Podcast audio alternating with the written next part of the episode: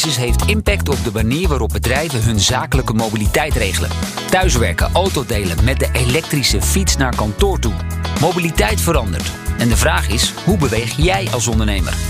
In de podcastserie Mobiliteit Hoe Nu Verder ga ik, John van Schagen, op zoek naar antwoorden op de belangrijkste vragen over zakelijke mobiliteit. Reis je mee?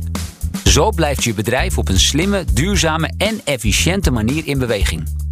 Oh ja, en deze podcast wordt je aangeboden door leasemaatschappij Alphabet.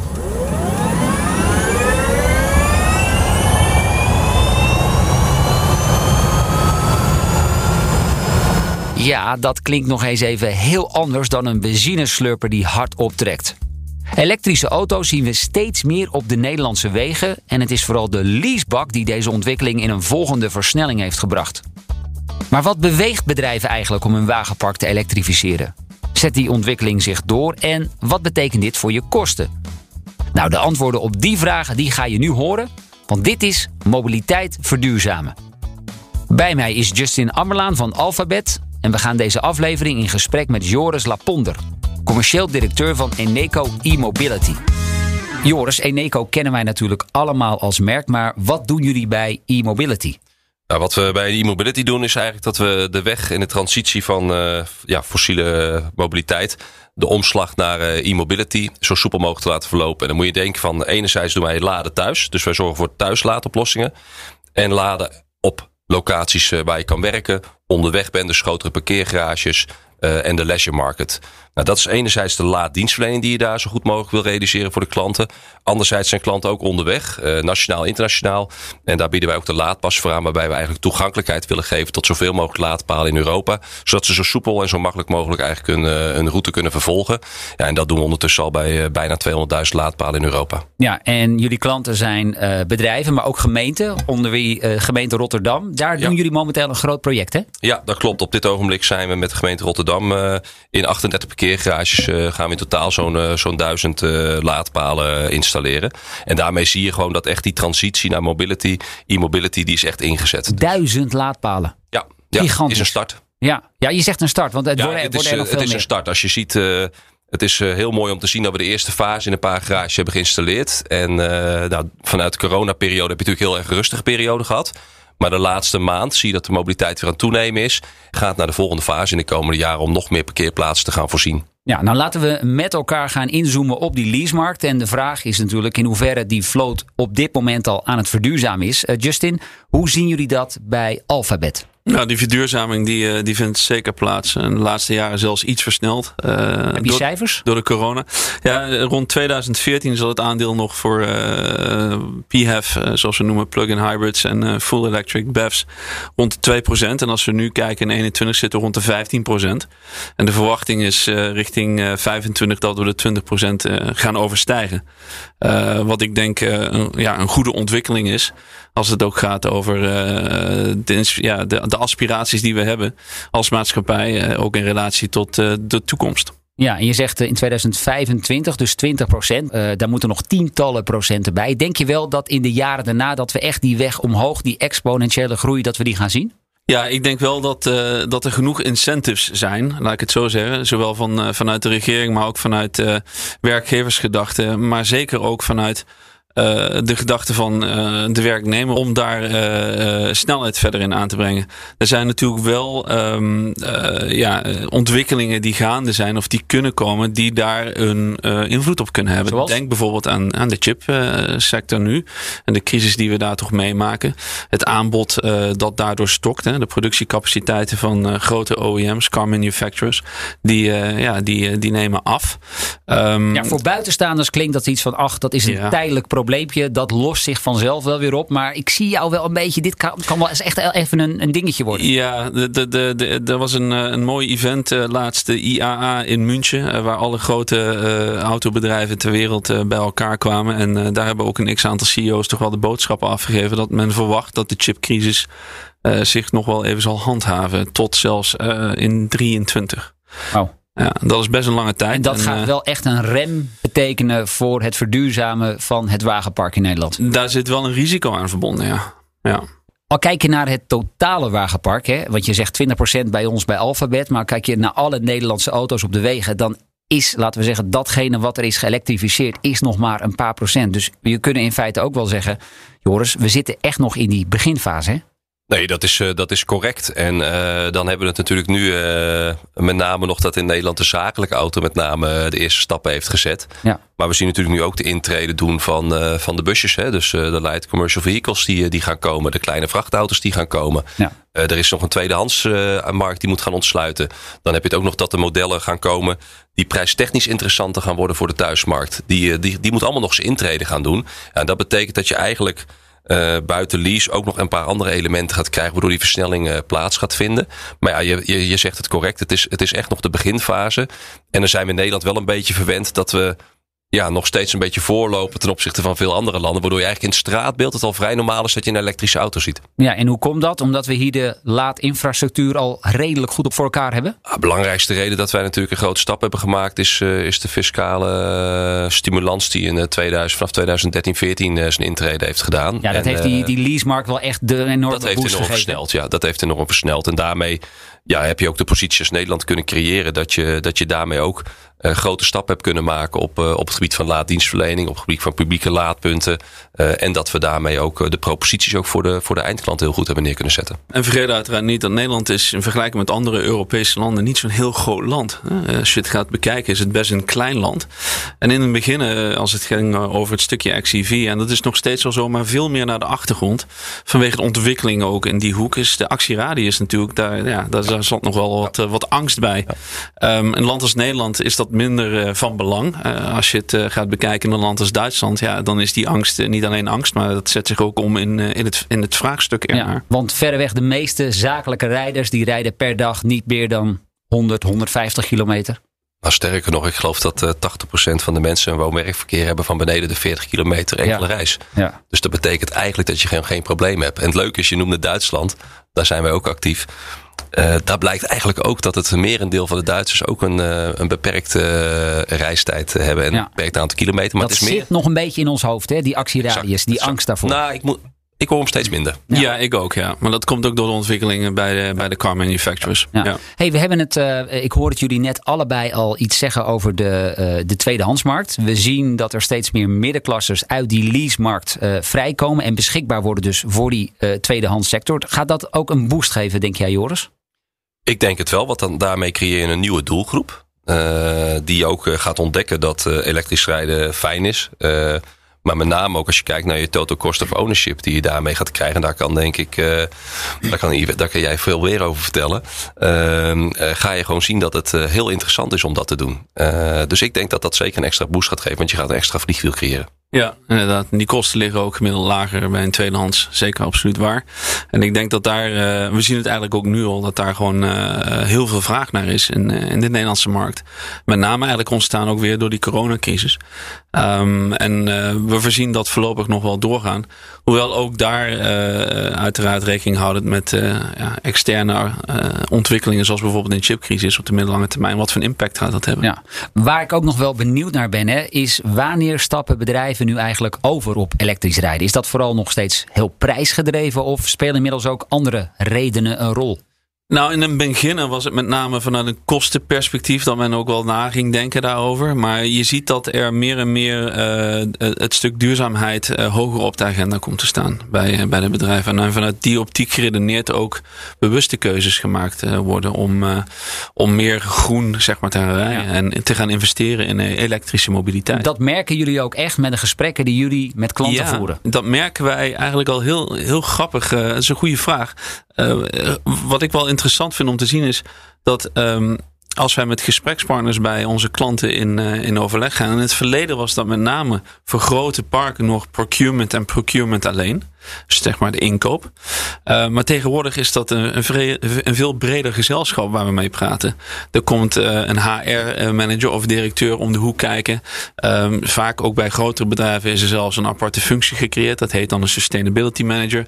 Die een bepaalde agenda met zich mee uh, brengt. En je ziet dat die meer en meer op elkaar ingespeeld ook raken. En eigenlijk hetzelfde doel nastreven. en dat is eigenlijk een doel waarbij verduurzaming ja, boven alles uh, ja, ja, je maatschappelijke heeft. verantwoordelijkheid pakken. Zie Ja. jij dat ook, uh, Joris? Ja, sluit me helemaal bij aan. Ik, uh, toevallig uh, ben ik zelf heb ik ook aan de wieg gestaan van de omslag binnen Eneco. Toen we in 2013, 14, we zijn natuurlijk een bedrijf met een duurzaam karakter. willen het ook daad bij woord voegen. En vanaf 2014 zijn we eigenlijk volledig op die elektrificering al uh, ingezet. Bij ons is het volledig elektrisch. Maar los van onszelf zien we natuurlijk gewoon veel koplopers in de markt op het gebied van duurzaamheid al sinds 2014, 15 die bewegingen maken. Die mobiliseren zich ook op, op het anders reizen. Dat je echt uh, verschillende onderdelen van het reizen daarin beetpakt. Daar heeft openbaar vervoer ook een onderdeel uh, mee te maken. ja, en dat zien wij ook bij klanten ja, van, van Alphabet, maar ook bij onze eigen klanten ja, het, het, heeft gewoon een eh, impact. En een van de belangrijke drijvers is gewoon... je ziet dat veel bedrijven hebben gewoon duurzaamheidsdoelstellingen... voor de komende jaren staan. En ga je naar je CO2-footprint krijgen... heb je eigenlijk twee hele grote onderdelen. Als je geen productiebedrijf bent... heb je eigenlijk je huisvesting en je mobiliteit. Ja, en daarmee kan je eigenlijk direct een grote klap maken... door die omslag te maken van, naar, naar, een, naar elektrisch rijden. Ja, en als bedrijven willen overstappen... dan moeten ze uiteraard ook die kans hebben. Laten we samen even inzoomen eh, op die voorwaarden. Te beginnen met het aanbod. Nou, dat gaat volgens mij best aardig, hè? Nou, het aanbod is uh, niet gestaag, maar uh, redelijk exponentieel uh, toegenomen. Als, als we gaan kijken naar aantallen XCV's die in de markt gebracht worden. Niet alleen in de hogere prijsklassen, maar met name nu ook in de lagere prijs, prijsklassen. Ik denk dat dit een hele mooie ontwikkeling natuurlijk is. Want daarmee maak je ook het breder voor het bredere publiek, het aanbod. En dat is belangrijk, want anders gaat het niet werken. Nee, en je merkt ook wel vaak mensen die eenmaal zijn overgestapt op elektrisch, die, blijven, vrijwel altijd ja, in die vlakte. Ja, ja. Actieradius hebben we het net al even over gehad. Joris, we kunnen we eigenlijk wel vaststellen dat is eigenlijk geen issue meer. Nee, als je ziet, uh, dat waren vraagstellingen die je drie, vier jaar geleden nog veel al uh, moest beantwoorden. Ik kom ze bijna niet meer tegen, eerlijk gezegd. En uh, dat komt ook. het is ook vaak de eerste vraag die ik stel aan iemand die over actieradius begint. Is: heb je wel eens drie weken in een elektrische auto gereden? En dan is meestal het antwoord nee. Dan zeg ik, nou ga dat eens doen en ga het eens ervaren. En eigenlijk kom je erachter zodra je gaat rijden. Kijk, als ik slaap, ik heb het geluk dat ik dan een laadpunt thuis heb. Ja, dan wordt mijn auto geladen eigenlijk. Als ik op kantoor ben, dan wordt die geladen. Voor mensen uh, die niet thuis kunnen laden, maar publiek kunnen laden. Die kunnen vaak op kantooromgeving of in de omgeving van hun werk laden. Dan zie je eigenlijk ja, dat je eigenlijk uh, het ouderwetse tanken, dat kost tijd. Maar het laden van een elektrische auto kost eigenlijk geen tijd. En ik zeg altijd maar zo, ik heb vier dagen per jaar dat ik uh, even op moet letten. Dat is als ik op zomervakantie ga, dat is als ik op, uh, op wintervakantie ga. Dat zijn eigenlijk de dagen dat ik even op moet letten met mijn reis. Ja, vind ik vrij overzichtelijk. Ja, dat lijkt me ook. En uh, laadzekerheid, ja, dat wordt inderdaad steeds beter in Nederland. Hoe ontwikkelt zich dat de komende jaren? Nou, je ziet dat uh, je hebt natuurlijk een paar elementen. Dat is één element, is natuurlijk dat, uh, dat de mensen die thuis kunnen opladen. En dat is hoger dan men denkt. Dat is uh, 33% van de Nederlandse huishoudens heeft de mogelijkheid om een thuislaadpunten te doen. Dus dat is best fors. Uh, dan heb je het publiek laden uh, binnen gemeenten. daar is ook wet en regelgeving voor. Als jij een elektrische auto gaat rijden, kun je in principe bij een gemeente aangeven. ik rij elektrisch. En als er dan binnen een straal van 250 tot 300 meter geen laadpaal is, dan, zijn ze ook, dan moeten ze ook daar een, een, ja, voor gaan zorgen. Ja. Uh, dus dat is Gebeurt ook dat ook voldoende? Ja, gaat dat, snel genoeg? Ja, ik zie dat of het snel genoeg gaat, dat is de vraag. Want je ziet natuurlijk exponentieel wel die groei inkomen. Uh, maar je ziet het wel gebeuren. Ik denk dat iedereen in het straatbeeld wel herkent dat ze steeds meer, ook in kleinere gemeenten. Ik woon in een heel klein dorpje, zelfs daar staan nu twee, twee laadpalen. Maar dan heb je de grote gemeenten, zoals in Amsterdam, uh, Rotterdam. Uh, ja, die zijn natuurlijk heel erg uh, veel uh, laadvoorzieningen aan, te, aan het realiseren. En daar ook heeft wet en regelgeving mee te maken. Want uiteindelijk zal 10 tot 15 procent van de parkeergelegenheden in Nederland moeten geëlektrificeerd gaan worden. Nou, dat betekent dat er best wel wat stimulans zit om dat goed te kunnen verzorgen. En daarnaast nemen ook commerciële instellingen zoals parkeergarages, hotelketens, restaurants nemen ook hun verantwoordelijkheid. Omdat die ook willen dat hun gasten daarmee uh, ja, een extra voorziening kunnen, kunnen creëren. En hoe zit het met het aantal laadpalen bij uh, bedrijventerreinen? Want dat ja. lijkt me ook bij uitstek een plek waar je graag even je auto aan de ja. stekker wilt hangen. Nee, dat klopt. Dus je ziet bij veel kantooromgevingen dat daar, dat daar eh, fors in geïnvesteerd wordt. Om uiteindelijk ook je medewerker en je gasten daarin eh, te kunnen voorzien. Nou, die, die, die aanloop, uh, die hebben de afgelopen anderhalf jaar iets zien stagneren vanwege corona. Omdat er veel minder mobiliteit was. Misschien ook wel een bruggetje dat Justin kan beantwoorden van wat verwachten we van de mobiliteit naar de toekomst natuurlijk. Gaat dat nog iets veranderen? Maar je ziet dat daar nu de, de, de stappen wel weer genomen worden om dat te kunnen realiseren. Ja, en dan heb je het over laadzekerheid. Dan gaat het erom hoe ga je dat zo efficiënt mogelijk inregelen op basis van het huidige stroomnet. Ik denk wel dat Nederland best wel voorloopt hoor. Als het gaat over de laadinfrastructuur in vergelijking met andere landen in Europa. Uh, Frankrijk, Duitsland uh, lopen er redelijk achteraan. Italië op plek 4. Uh, maar toch die eerste drie landen die ik net noem, inclusief Nederland, zit je rond de 70% van alle laadpaleninfrastructuur in, in Europa. En um, ja, er is uitgerekend dat als wij aan die 50% willen voldoen in de Green Deal, reductie CO2 bij 2030 hebben we het volgens mij tegen 2030 aan. Ja, dan, dan zullen er rond de 6 miljoen van deze palen neergezet nog uh, moeten gaan worden in, in Europa. Ja, en dan vond ik in Rotterdam met duizend nieuwe laadpalen vond ik al veel. Goede bijdrage. Maar dit ja. 6 miljoen, dat is natuurlijk nogal wat. Jij raakt net wel even iets aan, Joris. Um, het stroomnet raakt vol. Ja. Het is wel een zorgwekkende ontwikkeling. Dat is het volgende punt hè, in de keten. Ik bedoel, het, één ding is de actieradius. Een ander ding is de ingrediënten om een uh, batterij überhaupt te bouwen. En, en nog een andere zaak is natuurlijk de laadpalen en de hele infrastructuur daar rondomheen. Nou komen we bij het volgende punt. Hoe zit het met het netwerk? Kunnen wij inderdaad continu de stroom um, op het moment dat wij het graag willen afnemen ten behoeve van uh, elektromobiliteit. Ja, het stuk vraag en aanbod daarin is natuurlijk, uh, uh, en de balancering daarin is natuurlijk van enorm belang. En zeker als je nu ook nog eens een keer gaat kijken dat we eigenlijk een beetje in een soort energiecrisis weer gaan komen met z'n allen. De prijzen gaan gigantisch omhoog. Dat is een beetje het effect van we mogen allemaal weer reizen en we gaan weer lekker los. De corona is voorbij. Nou, dat is het niet. Uh, het zal zeker nog zijn naweeën hebben. Maar ik denk wel dat de piek die we nu meemaken weer de prijzen die omhoog gaan, het aanbod dat iets wat achterblijft ten opzichte van de vraag. Ik hoop, ik denk dat het zich zal gaan uit uh, nivelleren over de tijd. Uh, maar het, het is wel, ja, het geeft wel weer even een moment van nadenken. Ja, want hoe hebben jullie dat bij uh, Eneco e-mobility? Want als jij duizend laadpalen ergens ja. wilt aanleggen, dan zul je ook met een netbeheerder in gesprek moeten. Zeker. Wat je doet is in principe, uh, je hebt twee dingen. Als je dan kijkt naar de grotere laadpleinen die je neerzet, dan ga je eerst kijken naar je, naar je stroomcapaciteitsaansluiting natuurlijk. Dus moet er uitbreiding vinden, ja of nee. Maar daarnaast ga je ook kijken hoe kun je zo'n uh, laadplein zo efficiënt mogelijk in gaan regelen. Dat betekent ook dat de laadpunten die kunnen communiceren met de auto. Je kijkt daar eigenlijk van hoe vol is die of hoe leeg is die. En daarmee balanceer je eigenlijk hoeveel stroom je per auto gaat toebedelen. Nou, op die manier kun je met de capaciteit die je hebt, kun je heel erg maximaliseren om zoveel mogelijk auto's te kunnen laden. Nou, worden de pleinen zo groot dat je naar een verzwaring zou moeten kunnen gaan, ja, dan kun je nog naar oplossingen gaan met opslag en, en, en duurzaamheidsoplossingen. Dat zal in de volgende fase wel zijn intrede gaan doen. Uh, maar tot dusver kunnen we in de huidige capaciteitsuitbreidingen kunnen we nog veel al aan, ja, kunnen we uit. Uh, maar uiteraard, dit is ook een van de vraagstukken die de netbeheerder op, op zijn bordje heeft liggen. En het mooie is wel, hè, en dat is denk ik hetgeen wat interessant is. Je ziet een mobiliteitstransitie plaatsvinden.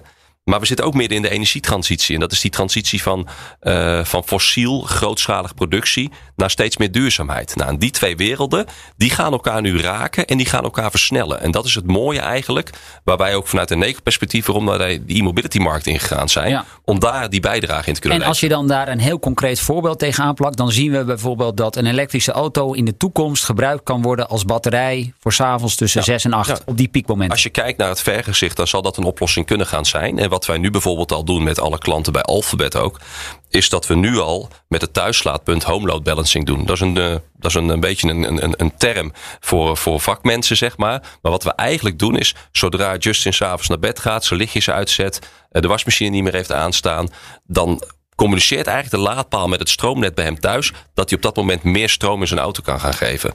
Nou, de volgende stap is dat we dat ook nog beschikbaar gaan stellen naar de duurzame uh, productie die plaatsvindt. Dus als het s'nachts heel hard gaat waaien bijvoorbeeld... en alle windmolens uh, hard gaan, uh, gaan produceren... hebben we eigenlijk een soort van overcapaciteit. Nou, dat is net het moment dat je wilt dat die auto's volgeladen gaan worden. Nou, dan heb je ook een bepaalde prijs... Intensive, intensive heb je daarbij. En dat, dat, dat zijn ontwikkelingen. Ja, die gaan op de korte termijn al plaatsvinden. Waarbij je eigenlijk al met dat stroom, met die energietransitie, met die, met die balancering daarvan, heel makkelijk bij iemand thuis kan komen. Dat is gewoon een heel simplistisch voorbeeld wat eigenlijk as we speak al, uh, al mogelijk. Ja, nou, en Justin, um, duurzaamheid gaat natuurlijk ook over uh, minder kilometers. hoe zien jullie die ontwikkeling bij Alphabet? mensen gaan meer thuiswerken. Ik ben er wel van overtuigd dat, net als met vele andere crisis, dat er een nieuwe balans komt. Uh, en um, ik denk ook dat uh, het, het, zeg maar het, het 1 om 4, één dag thuiswerken, vier dagen op kantoor, die is nu omgezet richting 2 om 3. Ik denk wel dat het blijft. En daarmee eigenlijk ook wel impliciet aangeven dat het aantal kilometers dat gereden wordt, langzamerhand ja, op het niveau nu terecht is gekomen waarvan ik niet denk dat het nog verder echt omlaag zal gaan. Maar het is wel lager dan voor de crisis. ik denk dat er een mate van stabilisatie zal plaatsvinden. Eh, ik denk tevens ook dat um, uh, ja, de coronacrisis natuurlijk ook ja, veel gevraagd heeft in zaken alternatieve vormen van mobiliteit. Dus uh, misschien zien we inderdaad het aantal kilometers in de, de, de, de, de zakelijke auto uh, iets als afnemen en nu stabiliseren. Maar het kan heel goed zijn dat bijvoorbeeld kilometers op andere vervoersmiddelen die in het verleden niet zozeer gebruikt zijn, dat die gaan toenemen. Ja. Denk aan de fiets. Nou kijk, nou, daar hebben we inmiddels ook een podcast over gemaakt. Mobiliteit na corona. Daar wil ik de mensen ook graag naar verwijzen. Ja, tot slot, uh, Joris, grote vraag natuurlijk. Waar doen we dit voor? Hoeveel CO2 besparen we hier uiteindelijk mee? Nou, dat is wel een leuke vraag. Ik ben, ik ben het zelf, zelf ben ik er altijd heel erg mee bezig van wat, wat doen we nu eigenlijk? En als ik uh, kijk puur al, alleen al met alle bereiders die bij Alphabet rijden dan uh, zullen we eind van het jaar zo rond de, dus, uh, de 160 miljoen kilometer uh, geëlektrificeerd hebben. Dat betekent uiteindelijk dat je 16.000 ton, dus dat is 16 miljoen kilo CO2 besparing hebt. ik ben het ook zo nagekeken van waar kun je dat dan het makkelijkst mee vergelijken? Want dit, dit getal zegt niet heel veel. Nee. Betekent eigenlijk dat je 8000 uh, auto's die normaal gesproken op benzine zouden rijden, volledig klimaatneutraal gemaakt heeft. Mooi. Joris Laponder van Eneco e-mobility. Dankjewel. Um, Justin van Alphabet, ik eindig deze podcast met jou en de vraag wat jij uit dit gesprek gaat onthouden en doorvertellen. Elektromobiliteit uh, blijft. Uh, dit is niet iets uh, dat incidenteel is. Ik denk dat we de weg uh, nu hebben ingezet en we zijn op reis. Daar ben ik persoonlijk heel blij om. Ik denk dat het belangrijk is voor ook de toekomstige generaties en voor de maatschappij in, in zijn geheel. Ik denk wel dat het een onderwerp is die niet alleen onze sector aangaat. Joris gaf het net heel uh, uh, met een goed voorbeeld, denk ik, aan. Er zijn verschillende sectoren, verschillende uh, organisaties uh, van hoog tot laag uh, die bij elkaar moeten komen, de koppen bij elkaar moeten steken. Hoe kunnen we dit zo efficiënt mogelijk verder inregelen? zodat het een structureel iets wordt voor onze toekomst en voor onze toekomstige generaties om daar ook van te kunnen genieten.